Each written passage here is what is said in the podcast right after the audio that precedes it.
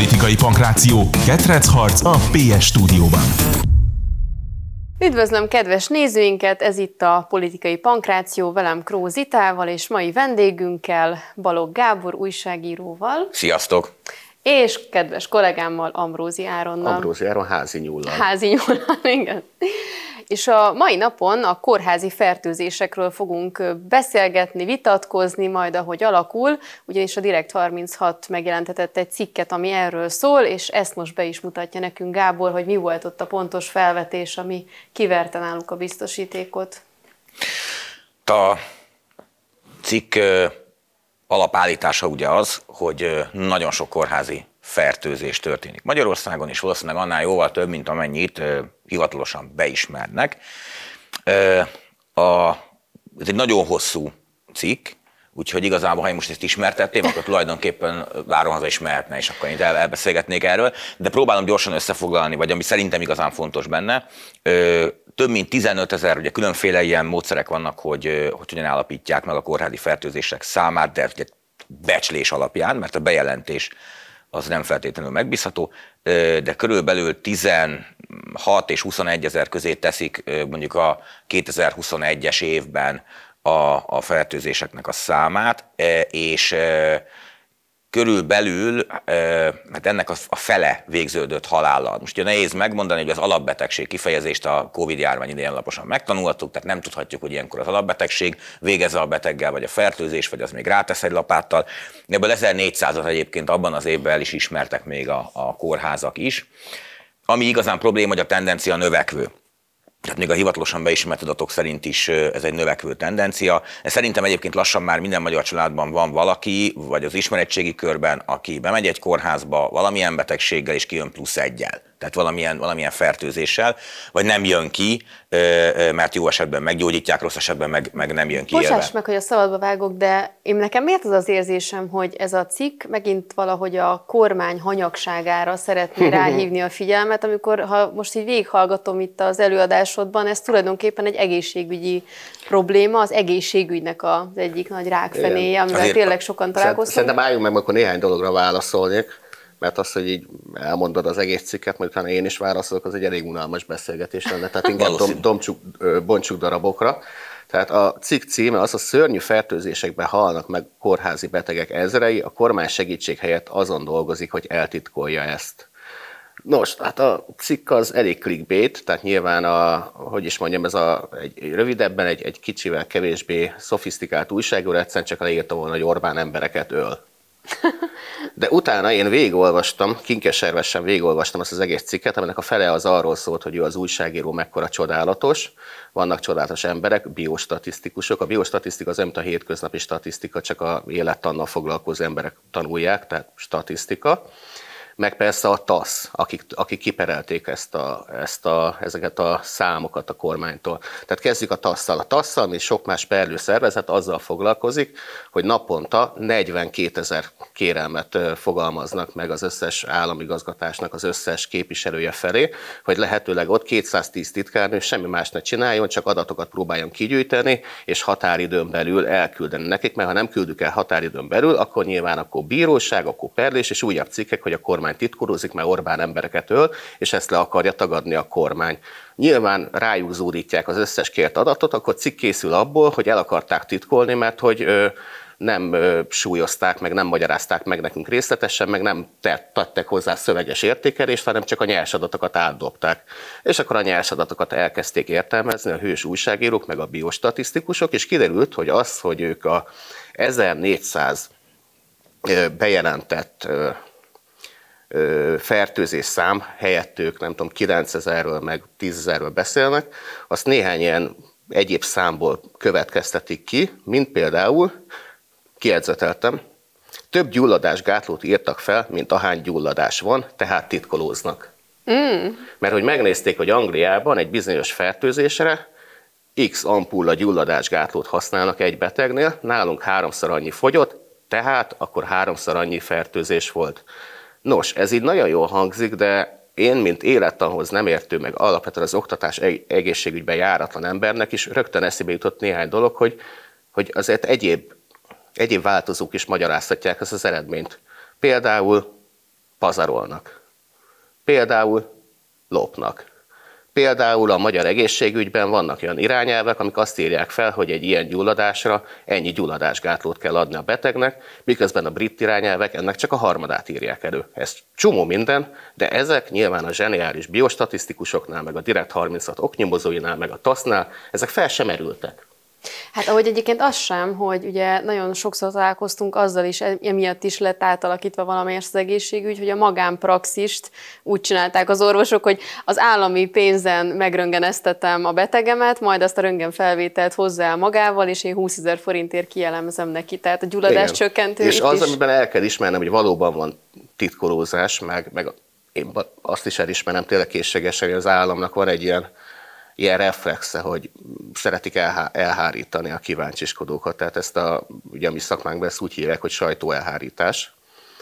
De ezt ugye a titkolják, hogy egyes kórházakkal mi a helyzet, ez valóban így van, tehát egyes kórházakkal lebontva nincsenek adataink. De mivel vannak Európai Uniós adatszolgáltatási kötelezettségeink, ezért azok a számok, amit a többi országgal összevetik, azokat pont ugyanolyan módszertan szerint jelentik le Magyarországról is. Tehát nincs egy hatalmas nagy titok, amivel próbálják eltitkolni, hogy Orbán öl, de az biztos, hogy hogy a, hogy a brit példával mindig a britekkel példáloznak, de erre majd kitérek.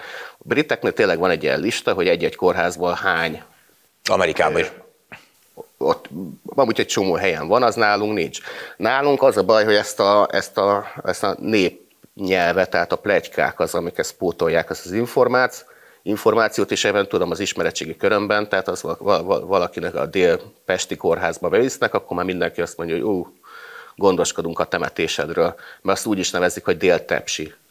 Jaj, valóban így van. Igen. Igen. És ja. ezért lenne, és ez tényleg egy jogos kritika, hogy ezért kéne ezeket az adatokat, ezeket az összevetéseket nyilvánosságra hozni, mert hogy szegény kórház lehet, hogy sokkal alacsonyabb fertőzés számokat produkálnak, mint, mint egy másik, csak mivel a népnyelv már ugye minden, mindenki, mindenki úgy emlékszik, hogy az a halálkórház, ezért már nem tudják soha lemosni magukról. De ha meg ők produkálják a legmagasabbat, akkor adnak is járjunk már utána, hogy miért háromszor, négyszer akkora ott a fertőzéses halálozások száma, mint egy hasonló belgyógyászaton. Akkor lehet, hogy ennek az Adjuk el a szót most már Gábornak, mert a házi nyúl elviszi a puskát. Most nézzük azt, hogy most, most nézzük a perelést. Ugye itt arról volt szó, hogy az a gyakorlat persze létezik, amit mondasz, de itt ugye azért arról volt szó, hogy, hogy a, a, a TASZ-nak az alapvető adatokat kellett kiperelnie. Az, hogy utána az újságíró leírja, hogy ezt neki miért nem szedték szét, meg írtak hozzá grimmesét, meg minden, azt, azt én is izének tartom túlzásnak, de az, hogy az alapadatokat ki kellett perelni, az szerintem árulkodik arról, hogy, hogy, hogy igenis van itt titkolózás. Ráadásul ezt is magyarázzák, tehát ezt a cikkben idéznek több olyan nyilvános megszólalást felelős intézményvezetőktől, meg ezért felelős állami szervek, tehát nem kormány, de állami szerveknek a vezetői, vezetőbeosztású emberei többször is elmondták, hogy nem akarnak pánikot kelteni, hogy, ez, hogy, hogy akkor, akkor az emberek majd nem mernek bemenni a kórházakba, az még nagyobb baj, erre még visszatérek, mert ebben van igazság, csak hát pont amit te mondtál, hogy akkor viszont a, a plegyka fogja átvenni a szerepét, az emberek erről beszélnek. Tehát ha létezik egy jelenség, akkor arról beszélnek, és, és, hogyha, és ha nem úgy érzik, hogy, hogy nem kapnak megfelelő adatokat, akkor általában még durvább akkor helyzetről fognak beszámolni egymásnak egy sörben. hülye újságíróknak a hozzá nem ért vezető cikkeiből. most a másik, hogy, hogy... Hát nem olvashat de, mindenki PS-t. De, de megírni, de, de szerintem az, az mondjuk árulkodik, ki kell perelni. Még ami szerintem érdekes adat, az az, hogy, hogy az Európai Uniós átlagnak Magyarországon a kórházak az egy harmadát használják alkoholos fertőtlenítővel. Na most, ez, most az összes uniós országban én nem hiszem, hogy mindenki valami ilyen fertőtlenítési ö, ö, ö, kényszerben szenved, tehát néhány országgal összehasonlítva még lehetne azt mondani, hogy, hogy, hogy máshol ezt túlzásra viszik, de azért az uniós átlag harmada az egy nagyon durva szám, és szerintem mögött nem csak a kórházak, vagy elsősorban nem a kórházi személyzetnek a felelőtlensége, meg a, meg a nem törődömsége áll, lehet, hogy az is simán elképzelhető, de azért mögött már bizony felsejlik az az ezerszer megvitatott 32 éve rágott csont, de ettől még igaz, hogy a magyar egészségügy egyszerre pazarló és egyszerre alulfinanszírozott. Tehát, Igen, ez egy, tehát az, hogy, hogy nincs forrás rá, Ugye most is ö, ö, látjuk, hogy 80-100 milliárdot éri el lassan a kórházak eladósodottsága. Ö, De szerinted azért nem mostnak kezet, mert hogy nem, nincs nem, pénz szapparra?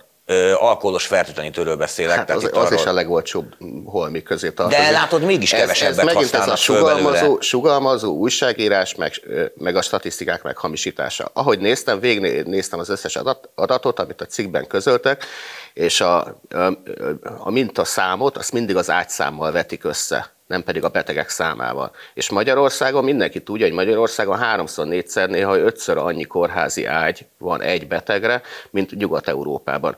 Angliában, ahogy mindig izé, a britekkel példálózik a cikk, ott nyitott hasfallal hazaküldik az embert, és akkor nyilván a statisztikákban ott majd otthon kapta el a, a, kórház, a nem kórházi fertőzés, mert az otthoni fertőzésként van nyilván tartva. De az, hogy ágyszámra vetítve megvádoltak minket, hogy nálunk sokkal kevés, kevesebb nővérkel van, nem a beteg számmal vetik össze, a kézmosás sem a beteg számmal vetik össze, hanem találtuk egy olyan Mi vagyunk mutatót, Európában az ország, ahol a legtöbb ágyszámban a betegekhez egy képest. mutatót, ami az egész kórházi fertőzéseket, meg az egész tematikát egy teljesen hamis fénytörésbe képes helyezni, és akkor ezzel, ezt, ezt, ezt, ezt a változót felnagyítva megírták a cikket, hogy Orbán öl. De most, de most néhány, de néhány országgal szemben, ezért mondtam, hogy néhány országgal szemben még, még azt is azt mondom, hogy nem áll meg a, az összevetés, de hát az, azt azért nem gondoljuk, hogy az egész Európai Unióban belül nálunk van ennyire ordítóan magas különbség az ágyszám, és a betegszám között, hogy csak nálunk. Tehát az, De azért... nálunk, nálunk a legmagasabb. És a másik De pedig az, ami szintén később legalább, különbséget nem legalább aláírom, hogy előkerült a cikkben, Persze miután levonták, hogy a magyar ápolónők azok nem mosnak kezet Orbán parancsára, hogy vannak ezek az úgynevezett multirezisztens baktériumok. A multirezisztens baktériumok, amik az összes fertőtlenítőnek, alkoholos fertőtlenítőnek ellenállnak. Tehát, hogy hiába mostak kezet, akkor ez a multirezisztens baktérium akkor is tud bántalmakat okozni, és akkor keresünk egy újabb változót, hogy ez miért van, miért fordulhat elő egy kórházban. Egyik az, az összes példa, vagy az összes ok, amit indok, amit felsoroltak, egyetlen egy volt, ami teljesen reális indok, a több ágyas kortermek, amikor azonos WC-t használnak, ott valóban fe, ö, terjedhetnek ezek a fertőzések, de ez az egyetlen. Az összes többi ok, hogy nem mosnak eleget a kezet a nővérkék, vagy kevés a nővérke, vagy nem tudom, ugyanazt a kanült használják, ami egészen nagy marhaság, tehát azt nem csak úgy elsikálják, és már adják a következő páciensnek. Két ö, dolgot szeretnék mondani. Egyik az, amit már mondtam, ez egy napos sebészet, tehát hogy Magyarországon a kórházakban vannak 4-5-6 napig, vagy amíg a nyílt sebben nem gyógyul, máshol Csehországtól kezdve Nagy-Britanniák meg rögtön hazazavarják, hogy akkor otthoni fertőzésbe hújjon el a páciens. A másik pedig ez az úgynevezett kórházi látogatások. Ez nekem régi nünükém. Én nagyon örültem, hogy a Covid alatt például lezárták a kórházakat, mert egyszerűen őrítő, hogy nekem összesen kétszer kellett az elmúlt években szerencsére bemennem ismerőshez a kórházba, bevinni neki egy nagy pakot, otthon az anyukája küldte, vagy valami. És egy kisebb falunap fogadott. Falunap fogadott folyamatosan. És tényleg, tehát az, hogy, hogy bemegy az ember egy korterembe, és 8-10-15 ember tartózkodik ott a három betegnél, akik nem betegek, csak jöttek látogatni és akkor hozzák magukkal. Nem tudom én, az egyik ez jokét is hozott magával, De hát nem tudom, kis muzsikával. Nem vádolni a kormányt, hogy nem fordít összegeket, nagy összegeket az egészségügyre, hiszen 2000... Hát azért megvádolnám vele. De 2010 óta 2000, 200 ezer milliárd forinttal többet fordít rá. Tehát én, én nagyon sokszor azt érzem, hogy ez egy ilyen nagyon rosszul szervezett műfaj ez az egészségügy, és hogy úszik benne el a pénz, és soha nem lesz tényleg vége, mert Persze hogy... a kevés pénznél már csak rosszul elkötött sok pénz a rosszabb. Idén reális idén azért a reál értéke is, tehát annyira elszabadult az infláció, hogy több mint 10%-kal csökkent a reál értéke annak a, a, a, az, egészségügyi, az egészségügyre fordított összegeknek, az előző esztendőhöz képest 10%-kal csökkent a reál értéke, tehát most konkrétan kevesebb finanszírozást az egészségügyre, reál értékben, mint tavaly. Tehát azért még erre még mindig lehetne többet költeni, de tény és való, hogy ahogy mondtam, hogy egyszerre pazarló és egyszerre alul finanszírozott. És ami harmadik, hogy nem átlátható egy csomó szempontból. Tehát azért az országos ö, kórházi igazgatóságnak a, az egyik szakreferense, tehát egyik országos vezetője, amikor azt mondja egy konferencián, hogy ő szerinte a kórházak által beszolgáltatott adatok használhatatlanok, tehát ő egyszerűen nem hiszi el ezeket az adatokat, amikor példaként fölhozta, hogy, hogy a magyar kórházak 14%-a nem jelent semmilyen kórházi fertőzést, ami nettó, ilyen lehetetlen, tehát ilyen nincs a legjobban működő rendszerben sem, és azt mondja, hogy éppen ezért az ebből kiinduló elképzelések, stratégiák, megoldási javaslatok se jók, mert ha nem jók az alapszámok, akkor ebből gyakorlatilag nem lehet érdemi következtetést levonni. Sőt, már azt is felveti, hogy most már határozottan, nem is tudom, milyen kifejezést használni, hogy közigazgatásilag kéne szankcionálni, tehát az, hogy büntetni kéne az, hogy egy kórházi vezetés nem jelent normális adatokat le arról, hogy, hogy me, hány fertőzés van ott, hogy hány kórházi fertőzés történik valójában. Nyilván lehet játszani a számokkal, ebben igazad van, de, de azért azt is lássuk, hogy mikor te azt mondtad, hogy 1400 fertőzés van, a halálok, tehát 1400 halálos fertőzés volt, amit beismertek, tehát itt, itt, itt sokkal nagyobb számról van szó, és én még nem is a cikkben szereplő legbombasztikusabb ja, számot idéztem. 75-78 ezer volt a fertőzés. Az volt, száma, és abból igen, 1400 hát az a, halállal. És igazából most te idézed a bombasztikusabb számot a cikkből, ugye ott azt mondják, hogy egy uniós ö, ö, felmérés bocs, szerint bocs, a cikk, akár 70 ezer is lehet, én mondtam ezt a 16-21 ezért, mert nem ebből látszik, hogy össze-vissza repkednek a számok. Igen, Milyen de a nehéz is, megmondani, mert csak is két egymás kizáró szám szerepel. Tehát írták, hogy 16 kötője 21 ezer kórházi fertőzés történt, aminek a fele halállal végződik, majd később leírják, hogy 77-78 ezer kórházi fertőzés történt. Egy, ez egy, más, ez egy másik felmérés szerint. Ez a baj, hogy nem, hogy nincsenek exakt adataink, és a szakmabeliek is megmosolyogják azokat a, az adatokat, amiknek exaktnak kéne lenniük, tehát amiket maguk a kórházak bejelentenek az a helyzet, hogy van egy civilizációs probléma, az antibiotikumok elterjedésével, a fertőtlenítőszerek elterjedésével a, a evolúcióanyánk reagált, és megjelentek azok a baktériumok és különféle kórokozók, amik elkezdtek rezisztensek, egyre ellenállóbbak lenni erre. Ezt már a Jurassic Parkot tudjuk, hogy az élet utat tör magának, csak ez az élet, ez mondjuk másoknak a halál lehet, vagy a, vagy a nagyon súlyos betegség, egy ilyen baktériumnak a túlélő képessége. Erre biztos, hogy ez, ahol már a mi szakértelmünk véget ért, tehát fogalmas is milyen megoldás van erre, de azért bízunk annyi a tudományban, hogy egyrészt lehet, hogy már van, vagy legalábbis már valamin dolgoznak. Kettő, ennek a nulladik feltétele az lenne, hogy tudjuk, hogy mi történik. Tehát, tehát az, hogy, hogy nekem személyes ismerősöm is több volt, aki, aki kórházi fertőzést kapott a, a kórházi tartózkodása alatt, és végül a korlapjára ezt nem vezették föl. Igen, Tehát ott, de... ott, ott a világ grimmeséje oda volt írva, hogy mi történt vele, de az, hogy egy kórházi fertőzés kapott, amit a szemébe mondott egy orvos, hogy hát sajnos ez történt, ezt nem vezették fel utána az árójelentésre, kozmetikázni akarták az adatokat. Szóval ezért, és egyébként, amikor a kormányzat felelősségéről beszélünk, azért a mindenkori kormányzatnak abban van felelőssége, hogy egy államilag finanszírozott rendszerben mennyire uralkodik rend. Tehát itt, itt sok esetben arról beszélünk, hogy, hogy, hogy ez az adatszolgáltatási fegyelem, ez működik-e. Hogyha ezt bedobják a gyeplőt a lovak közé, akkor, és nem és látják azt, hogy nincs érdemi következménye annak, hogyha nem vallják be a valós adatokat, akkor ez a helyzet nem fog javulni. Hát akkor csak nagyon röviden az utóbbira reagálnék először, tehát bármikor, amikor a kormány ebben az egészségügyben egy kicsit is tisztában akart volna látni, és néhány betartható jogszabályt előírni, akkor rögtön a orvosi karma élére megválasztották a legvéres szájú DK-s fickót, csak hogy jelezzék a kormányzatnak, hogy eddig is ne tovább. De ez a úgynevezett, amit mondta, ez a multirezisztens szuperbaktérium, amikor az élet utat tör magának, ezzel jelen tapasztalataink szerint egyetlen egy módon lehet megküzdeni, hogyha az adott beteget, akinek az életét veszélyeztetni ez a baktériumfajta, az teljesen hermetikusan elzárjuk a külvilágtól. Tehát, hogy úgy nézzen ki, mint a gázaövezet. És itt említettétek, vagy említetted Gábor, hogy az embereknek azért a bizalma az egészségügyben egy kicsit megingott, főleg az elmúlt időszakban. Az egészségügyben, vagy az egészségügyben dolgozók iránt ingott meg ez a bizalom, mert én azért nagyon sokszor hallom azt, hogy hát szégyek úgy az orvosokat, nővéreket ezerrel, és nem feltétlenül az, hogy most volt a WC papír a WC-ben, hanem azt, hogy mondjuk milyen ellátást kapott, milyen hozzáállása volt az orvosnak hozzá. Nyilván kicsit túl van hajtva, ingerültebb esetleg, csak ugye mindig akkor lebegteti mindenki, hogy de hát hol van a hipokráteszi eskü, ne csak azért gyógyíts, mert fizetek, vagy adok egy kis borravalót, amit már ugye nyilván nem lehet, hanem azért is, mert hogy neked ez a hivatásod kötelességed. Hát figyelj, mi az orvosokért, meg a tanárokért mindig szívesen tüntetünk, kivéve azokért, akiket személyesen ismerünk. De ez majdnem minden társadalomcsoport, így van szerintem.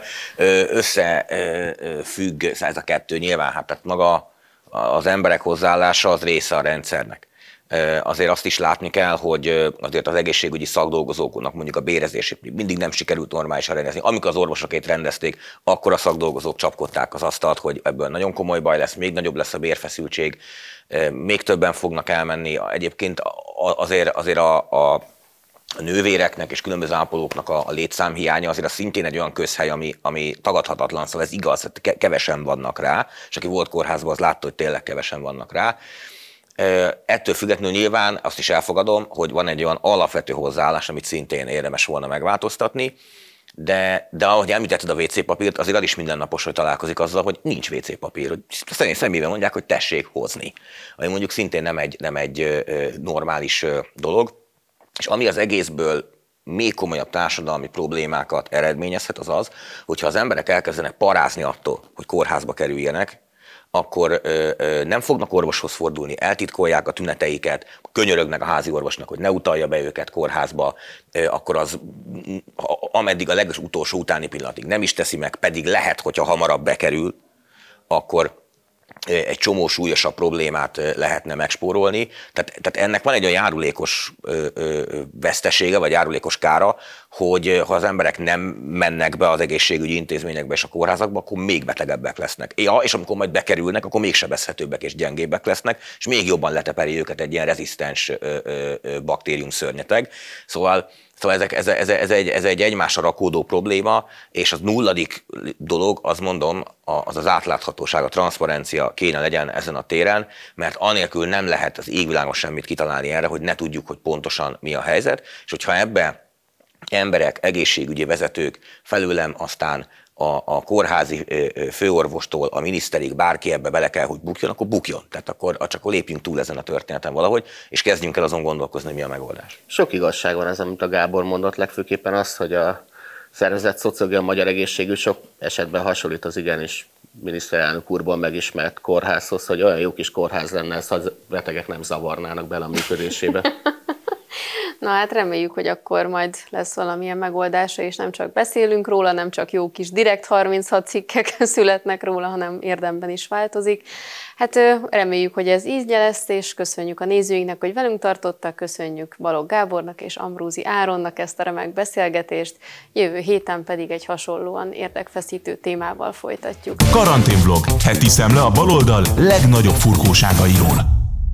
Sziasztok, Szabó Gergő vagyok, ez pedig itt a karanténvlog, itt van Szalai Szilárd és Dezse Balázs. Béke. Igen, béke kéne, nagyon jó, hogy mondod, mert hogy mindenhol most már lassan háború van, ahol nincs, ott meg készül, és akkor ugye még mindig el is felejtjük azokat a helyeket, ahol mondjuk népírtások zajlanak, mint ami volt hegyi Karabakban, de azt tegyük is zárójelbe. Inkább menjünk egy kicsit haza. Ez igen mert hogy azért tegyük zárójelben, mert múltkor is beszéltünk róla, bármennyire undorító Igen. is volt ugye ez az azeri népírtás a, a keresztény örményekkel szemben, de hát ez ugye nem viszi át az inger küszöböt egyeseknél. Viszont ami van, az pont elég problémás, és most ne is beszéljünk az izraeli-palesztin konfliktusról sem. Egy nagyon picit arról, hogy Orbán Viktor ma az EU csúcsról jelentkezett a Kossuth Rádióba, és egy ilyen rendhagyó interjút adott, amiben elmondta többek között azt, hogy miért, milyen indokkal fizetnénk mi Ukrajnának, nem kell, hogy mi fizessünk, és azt is elmondta, hogy miért. Mert hogy korábban még valamiféle stratégia volt, amikor a háború elején azt mondták, hogy oké, okay, az ukrán támadások, meg majd a nagy ellentámadás az megfordítja a háborút, és akkor az agresszor oroszok visszaszorulnak, de ugye ez látványosan kudarcba fulladt, és most pedig mire adunk pénzt? Amíg nem látunk stratégiai célt, addig nem adunk pénzt. És beszéljünk egy kicsit erről, hogy szerintem ezek olyan világos mondatok, most nem azért, mert csippan a telefonunk, hanem tényleg minek adjunk pénzt olyan helyre, ami teljesen egyértelműen egy szivattyú, valószínűleg korrupció gyanús üzletekbe menne a pénz egy jó része, semmilyen értelme nincsen most ennek a támadásnak. Miért nem veszi észre, inkább úgy fogalmazom még át a kérdés második felét, miért nem veszi észre Európában más, vagy nagyon kevesen, hogy ez egy értelmetlen dolog? Én nagyon röviden fogok erre tudni válaszolni, azért mert biztos ti is észrevettétek, hogy amikor pénzt adnak különböző, nem csak Ukrajnának, bármilyen teljesen felesleges célra, akkor ezt mindig nagyon hangosan, látványosan teszik, mint amikor a Karácsony Gergely átvág egy szalagot és átad valamit. És, és jellemzően nem is ő csinál. Amit nem is ő csinál, persze, hát ez pont ez a lényege, de hogy, hogy nyilván ő a leghangosabb támogatója, és ilyenkor is, ha lehető leghangosabban és leglátványosabban adják oda a pénzt azoknak, akiknek éppen szánják, és pusztán azért, mert ők úgy akarnak tűnni, hogy ők nagyon jó emberek, ugye? Ember, jó emberek, jó emberek igen, nagy ével, és miközben egyébként tudjuk, hogy a háttérben milyen dílek, milyen alkuk mennek, de pontosan azért kell ennyire hangosnak lenni, hogy azok ne látszódjanak annyira. A, ugye az ukrajnai támogatással kapcsolatban nekünk egy másik dimenziója is van a dolognak, hiszen ne, nekünk elképesztő mennyiségű pénzt tart visszafelénk az Európai Unió, amiről most ugye az elmúlt talán egy hétben jöttek olyan hírek, hogy akkor most mégis talán hozzáférünk legalábbis egy Volt részéhez. Egy hír azért. Csak, csak ugye most ennek pont az egyik apropója, hogy ezek fölröppentek, hogy van ez az uniós csúcs, ahol, ahol megint egy ukrán segélycsomag lesz a központi téma, és nyilvánvalóan itt valószínűleg egyébként ezen megy a, a deal lelés, hogy, hogy akkor mi hallgatólagosan hozzájárulunk ehhez, esetleg valamilyen a pénzeket érintő könnyítésnek a fejében, vagy sem. Csak a probléma ezzel az, hogy a lengyelek a, a háború kitörése óta folyamatosan járultak, nem hozzájárultak az uniós segélyekhez, hanem túltettek azokon. Ők voltak maguk az ők, uniós ők, segély. Ők, igen, tehát ők, ők voltak a, a, a Brian életéből ismert Suicide Squad csapat, akik, akik oda mentek, leszúrták magukat a kereszt előtt, és Most akkor, jó, hogy pont a palesztin öngyilkos alakulatot így, említed. Így van, tehát ők voltak az öngyilkos osztag, akik, akik leszúrták magukat a kereszt előtt, és akkor minden, minden megoldódott Ukrajnában, ja nem. És még ennek ellenére sem kaptak uniós forrásokat, meg semmilyen szankciós kedvezményt, viszont helyette kaptak egy Donald Tuskot, tehát hogy tök jó deal volt. Igen. Egyébként ez, ez az egész a lengyelek részéről. Tegyük hozzá, bocsáss nem meg, hogy a Donald Tuskot ők akarják, tehát úgy és, tűnik. és bár egyébként a magyar összevetésben azért sánt itt a példa, mert ugye a magyar diplomáciának sikerült kedvezményeket kialkudnia az unióval szemben bizonyos hallgatólagos támogatásokért cserébe, de így talán bízhatunk abba, hogy az összegek egy részéhez hozzáférünk, hogyha valamilyen alkut tudunk kötni a bizottsággal, de ezzel csak két probléma van, hogy erre a, a, az a jogállamiságért rettenetesen aggódó ö, brüsszeli bürokratikus rendszer, ami állandóan azt kéri számon mindenkin, hogy milyen a, de, a jogállamisági rendszer, abszolút nem jelent garanciát, hogy egy megállapodást be is tartanak. És akkor itt a jogállamiság kérdését, ezt felejtsük is el. A másik fele a történetnek pedig az, hogy hogyha egy ország, egy tagállamnak jogosan járó forrásokat kvázi politikai alkuk mentén lehet csak lehívni, ott valami óriási nagy probléma van a rendszerrel. Várjál, de nem arról volt szó, csak itt álljunk meg egy pillanatra, hogy nem arról volt szó eddig az elmúlt hosszú hónapokban, amikor így felvetettük, hogy amúgy ez a pénz nekünk jár, akkor mindig azt mondták Brüsszelben, hogy hogy ez nem azért van, mert egyébként politikai problémájuk lenne Magyarországgal, hanem, hanem hogy a finom hangolások, meg, a, meg akkor az oktatás, meg az én nem tudom. Nagyon sok hogy mindent finom hangolnék én is a brüsszeli bürokrácián. Igen, de, De hogy, hogy ők, de hogy ők, mást mondanak. Persze, Tehát van, amikor... de hogy az volt a, de hogy az volt, a, az volt a magyarázat, mert nyilván ők pontosan tudják, hogy itt a jelenlegi kormány politikájával kapcsolatos politikai nyomásgyakorlásról van szó, de nyilván ők azt hangoztatták, hogy nincs politikai nyomásgyakorlás. Tehát, hogyha viszont mégis lehetőség nyílik egy politikai alkú keretein belül megállapodni azzal kapcsolatban, hogy nekünk ezek a pénzek megjönnek, akkor ez nem zárja ki egyébként azt a korábbi Brüsszelből érkező magyarázatot, melyek szerint itt nincsen szó egyébként politikai nyomásgyakorlásról. Tehát én csak kérdezem. Tehát, Pont, nem... ez a lényeg, hogy folyamatos önellentmondásban vannak. Amikor közel kerülünk a pénzhez, amikor már mondjuk megint mindent teljesítettünk, amit előírtak,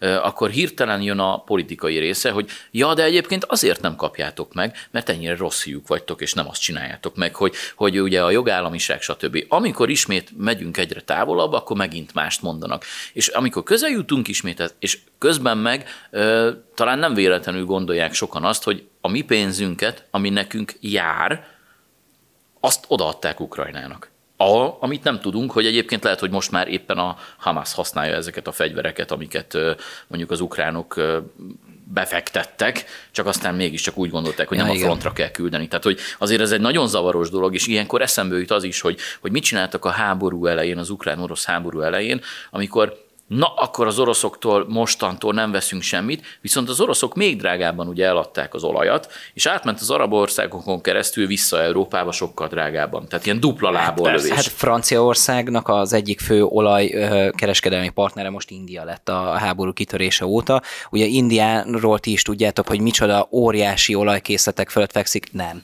Tehát nincsen olajkészlete, jó, nyilván van olajkészlete Indiának, Igen, valamilyen marginális, de, de nem másfél milliárd ember plusz exportnyi olajkészlete van, hanem, hanem Oroszországon keresztül mosott olajat vásárol fel továbbra is Franciaország, és egyébként más nyugat-európai országok is. Ez az egyik fel a korrupciós részre visszatérve, azt a, a, egy csomó ilyen jelentést lehet olvasni, hogy a palesztin-izraeli konfliktusban olyan nyugati fegyverek jelennek meg, amiket egyébként az ukrán frontra továbbítottak a, a különböző szövetséges NATO országok. És ugye az az első számú megfejtés, hogy Oroszországon és a fekete piacon keresztül a zsákmányolt fegyverek jutottak oda, ami valószínűleg nagy rész igaz. De azért ne, ne felejtsük el azt a részét sem, hogy már váltottak le egy honvédelmi államtitkát, azt hiszem talán ez volt a pontos pozíciója az úriembernek, akit a, a, a külföldről kapott különböző katonai támogatások, korrut és, és átát, átláthatatlan kezelése, mert ukrán államtitkárról van szó, miatt menesztettek, illetve nem teljesen menesztettek, hanem helyeztek át egy másik tárcához. Felfele Tehát, buktatták a fiút egyébként hát. Ha, ha nem is felfele buktatták, de, de azért puhára De ott lassan az, egyébként az mindenkit biztos. lecseréltek, tehát azért tudjuk, hogy, hogy és általában a korrupció, a hátsó gyanú, amit mindenki tud, de hát nem csak államtitkárok, hanem az összes toborzó tiszt, ugye azt is lecserélte Zelenszky, tehát rohadt nagy rend van ott, ahogy elmondta, hogy megszüntették a korrupciót, amit még soha Aha. egyetlen országnak sem sikerült, de ugye tudjuk, hogy az első beszélő ember az ukrán volt, mert ők így tanítják, úgyhogy szerintem ezt is el lehet hinni. Hm. És akkor arról még nem is beszélve, hogy milyen nyugati gazdasági érdekek kötődnek az ukrán földvédelméhez, akár az ugye az ukrán, védel, ukrán vér árán is, és hát Ursula von der Leyen bizottsági elnök asszony azt már bizonyította, hogy globális válságok idején a telefonja az mindig a keze ügyében van, és kiváló befektetéseket képes kötni róla. Úgyhogy ez mindenki értékelje úgy, ahogyan akarja, de azért ez egy nagyon furcsa, hogy egy bizottsági elnök, ráadásul úgy, hogy azóta kitört egy nagyon súlyos korrupciós botrány az EU-ban, ezt valahogy senki nem vette elő, hogy, hogy ho, nem csak a bőröndel mászkáló Eva Kaili meg a kis barátainál merült fel korrupciós kockázat, hanem volt egy bizottsági elnökünk, aki mindenkinek SMS-ezett össze-vissza, aztán mint a kiskamaszt, biztos nektek is volt ilyen gyerekkoratokban, hogy, izé, hogy nem tudom, most belenézek a telefonodba, és akkor anyád gyorsan kitörölgetted a, izét, a, a mindenféle dolgokat. Mi egy másik Tehát generáció vagyunk. Ez a, a, klasszikus... mobiltelefonunk. Nekünk még vonalas se nagyon volt. Jó, még vonalas füzet se, nem? Igen, 40 évesen kaptuk az első Nintendo-nkat. Lassan a PS1-re be fogok nevezni. Úgy azért ne, nem, nem tesszük meg tétjeinket amúgy, hogy most megkapjuk -e ezt az EU-s tólvét tényleg? 1-0-1, hogy nem. Jó. Szerintem 0,99 törölték a fogadást. Szerintem, szerint, te fizetsz. Igen. Szerintem Ukrajna, Ukrajna, Ukrajna, Ukrajna támogatása fontos eléggé egyébként ahhoz, hogy, hogy ezt fontolóra vegyék, viszont akkor nekünk úgy kell játszanunk, hogy előbb kérjük a pénzt, mint hogy mi bármit ezzel kapcsolatban aláírunk, vagy megszavazunk. Ez nagyon szép gondolat. Hát Viszont a... meg egyébként annyi még, hogy az ukrán menekülteknek a, az ellátásához is egy elég fontos dolog lenne az, hogy ne véreztessünk ki, hogy ezt a szép baloldali fogalmat használjam, olyan tagállamokat, amik frontországok a menekültek fogadása tekintetében. Tehát Én, tudod, hogy nyilván azért ilyen... ez is egyfajta áttételes támogatás egyébként Ukrajnának, hogy, hogy nem lőjük lábon azokat a tagol, tagállamokat, amik képesek befogadni. Olyan és, és, egy gyomron, gyomron úgy szeretem ezt a, ezt a naivitást, ezt én is szoktam csinálni, hogy, hogy én is szeretném hinni, hogy egyébként így működik működik a politika. Ja, nem, nem, nem hiszem, hogy így működik, csak hogy, hogy ez lenne a Tudom, hogy nem realitás. Hiszem, csak nem olyan jól hangzott, olyan aranyos. Dörzsött róka vagy már. Tudod, tudod, hogy nem így működik. Szép karak. Ja, csak zárója. És végére. De azért eszembe jutott az is, amiről nagyon ritkán beszélünk, hogy a von der Leyenről, hogy az elején még úgymond örültünk, hogy ő lett, mert még ő volt a jobb választás. És ez a durva. Nem biztos egyébként. Volna. De szerintem még ennél is gázabb lett volna. És akkor most ugye apró dolgok jöttek nála is ki. Emlékeztek, hogy kinek a szavazatai múlott, hogy ő egyébként bizottsági elnök lehet, azt azért Ugye? Na. Hát igen. Emlékszünk. Ha. Mindenki tévedhet. Nem.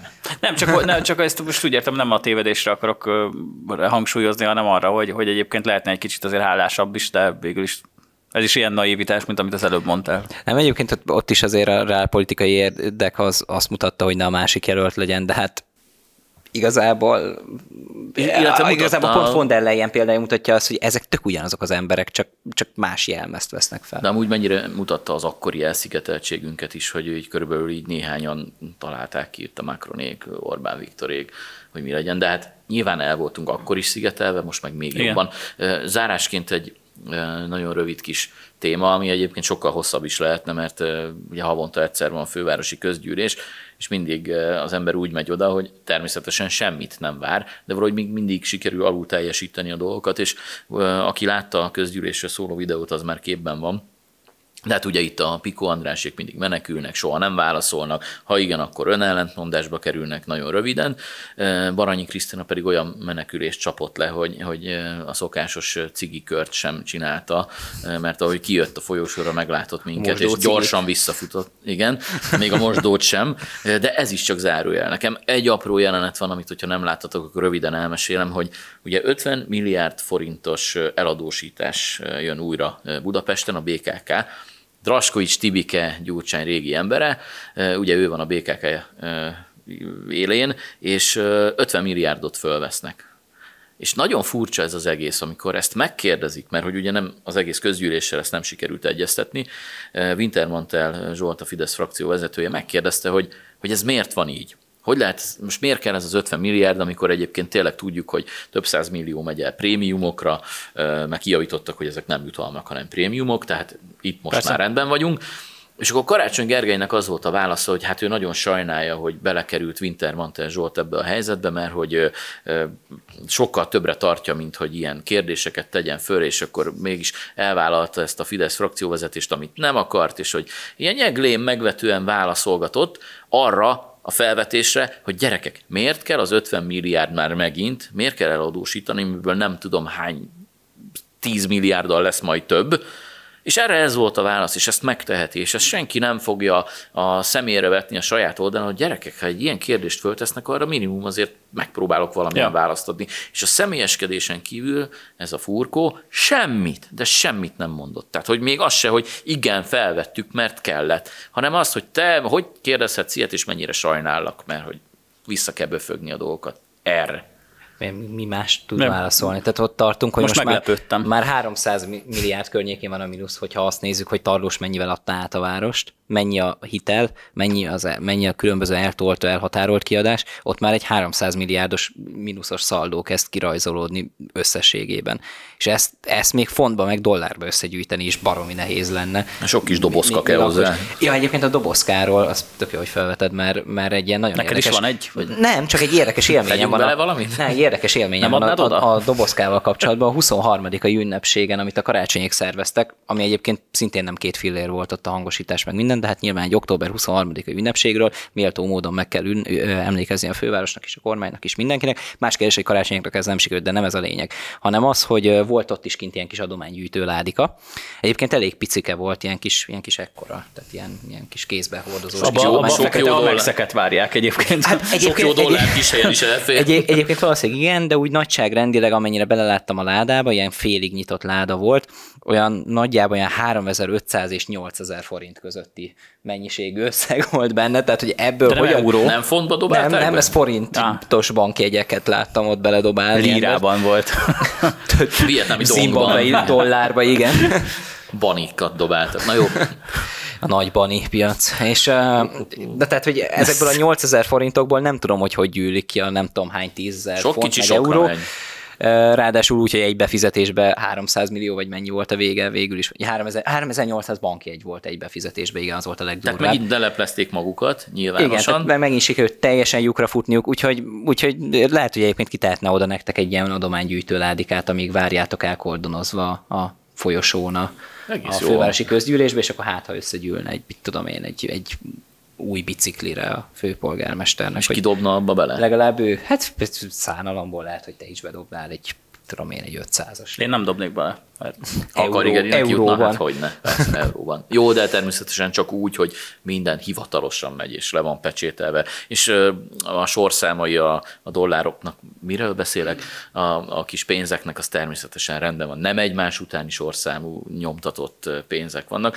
Így szerintem mindenki fizetne nekik, mert a 99 mozgalom igenis létezik, és jól működik. Hát lehet, hogy a 99 mozgalom név az a finanszírozás származására utalt valójában, hogy, hogy honnan, hogy honnan, honnan jön a finanszírozás 99%-a. Azt hiszem, hogy kimaxoltuk ezt a témát is. Nektek nagyon szépen köszönjük, hogy minket néztetek. Srácok, jövő héten folytatjuk a furkóságot. Jó hétvégét, sziasztok! Georgpolitika, a világ Georg Spötle látcsövével. Sziasztok, drágáim! Szeretettel köszöntök mindenkit. Péntek van, és itt a Georgpolitika eheti utolsó adása. Ami a legérdekesebb, hogy elég komoly félelem van az izraeli haderőben, hogy behatoljanak az úgynevezett gázai metró nevű alagútrendszerben. Most azt csinálja a katonai elhárítás, hogy kikérdezi azt a néhány túszt, akit az elmúlt években elkapott a Hamas, elhúzolták őket, és hosszabb, rövidebb ideig tuszként tartottak, és látták ezeket az alagútrendszereket. Az egyikük például beszámolt, hogy úgy számolja, hogy a 40 méter mélységig vitték le őket, tehát nagyon, gondoljatok bele, 40 méter, és hogy egy ilyen pókhálószerűen kialakított rendszer van, ami nagyon hosszú lehet, mert azt mesélte, hogy a Hamasnak a harcosai motorkerékpárokkal közlekednek benne, Úgyhogy elég komoly kihívás lesz, és nem tudunk milyen hosszúak. Ugye a Hamasnak vannak olyan videói, amikben azt mondják, hogy 500 km hosszú rendszert építettek ki, ezt az IDF túlzásnak tartja, de azt mondta, hogy 2-300 km akár benne van. Tehát gondoljatok bele, ilyen alagútrendszer és ugye vannak bejáratai, nagy része fedve, és félnek attól, hogy nagyon sokat például robbanó csapdákkal láttak el, úgyhogy ha behatolnak a katonák, akkor ott nagyon komoly áldozatok lesznek. Meg nyilvánvalóan vannak gépuska fészkek, rajtaütésszerűen megtámadhatják több oldalról a katonákat, úgyhogy nagyon komoly áldozatokra számítanak, és ezért is én azt mondom, hogy mindenki boldog, hogy elhalasztották most az Egyesült Államok kérésére, ahogy tegnap mondtam, a szárazföldi hadműveletet. Nyilvánvalóan jó döntés, és készít készítettek az izraeliek egy közvéleménykutatást. És érdekes, még 8 nappal ezelőtt az izraeliek 65%-a azt mondta, hogy azonnal támadják meg a gázai övezetet, nyomuljanak be a tankok, a katonák és minden, ami csak van, daráljanak be mindenkit. Most már csak körülbelül 29%-a mondja azt, a többiek óvatosságra intenek, már csak a tuszok érdekében is, és tárgyalásra tárgyalás. Oroszországban folytak tárgyalások, Moszkvába hívtak a Hamasnak több vezetőjét, és a helyettes külügyminiszter tárgyalt velük, előtte egyeztetett Iránnal is és Katárral is. Ugye igyekeznek megoldani a tuszok kérdését diplomáciai úton, remélhetően sikerülni fog, bízunk benne, ugye itt beszállt már az ENSZ, a Vörös Félhold, a Vörös Kereszt, tehát igyekeznek, hogy legalább most a külföldi túszokat, ugye 14 tájföldi, akkor egy fiatal német pár, akik éppen ott nyaraltak és a zenei fesztiválon voltak, onnan hurcolták el őket, és még néhány más nemzetiség ugye a Hamas fogja, és igyekeznek, hogy legalább a külföldieket minél előbb ki tudják szabadítani remélhetőleg ez sikerülni fog. Köszönöm a figyelmeteket, szeretlek titeket, hétfőn találkozunk, szép hétvégét, sziasztok!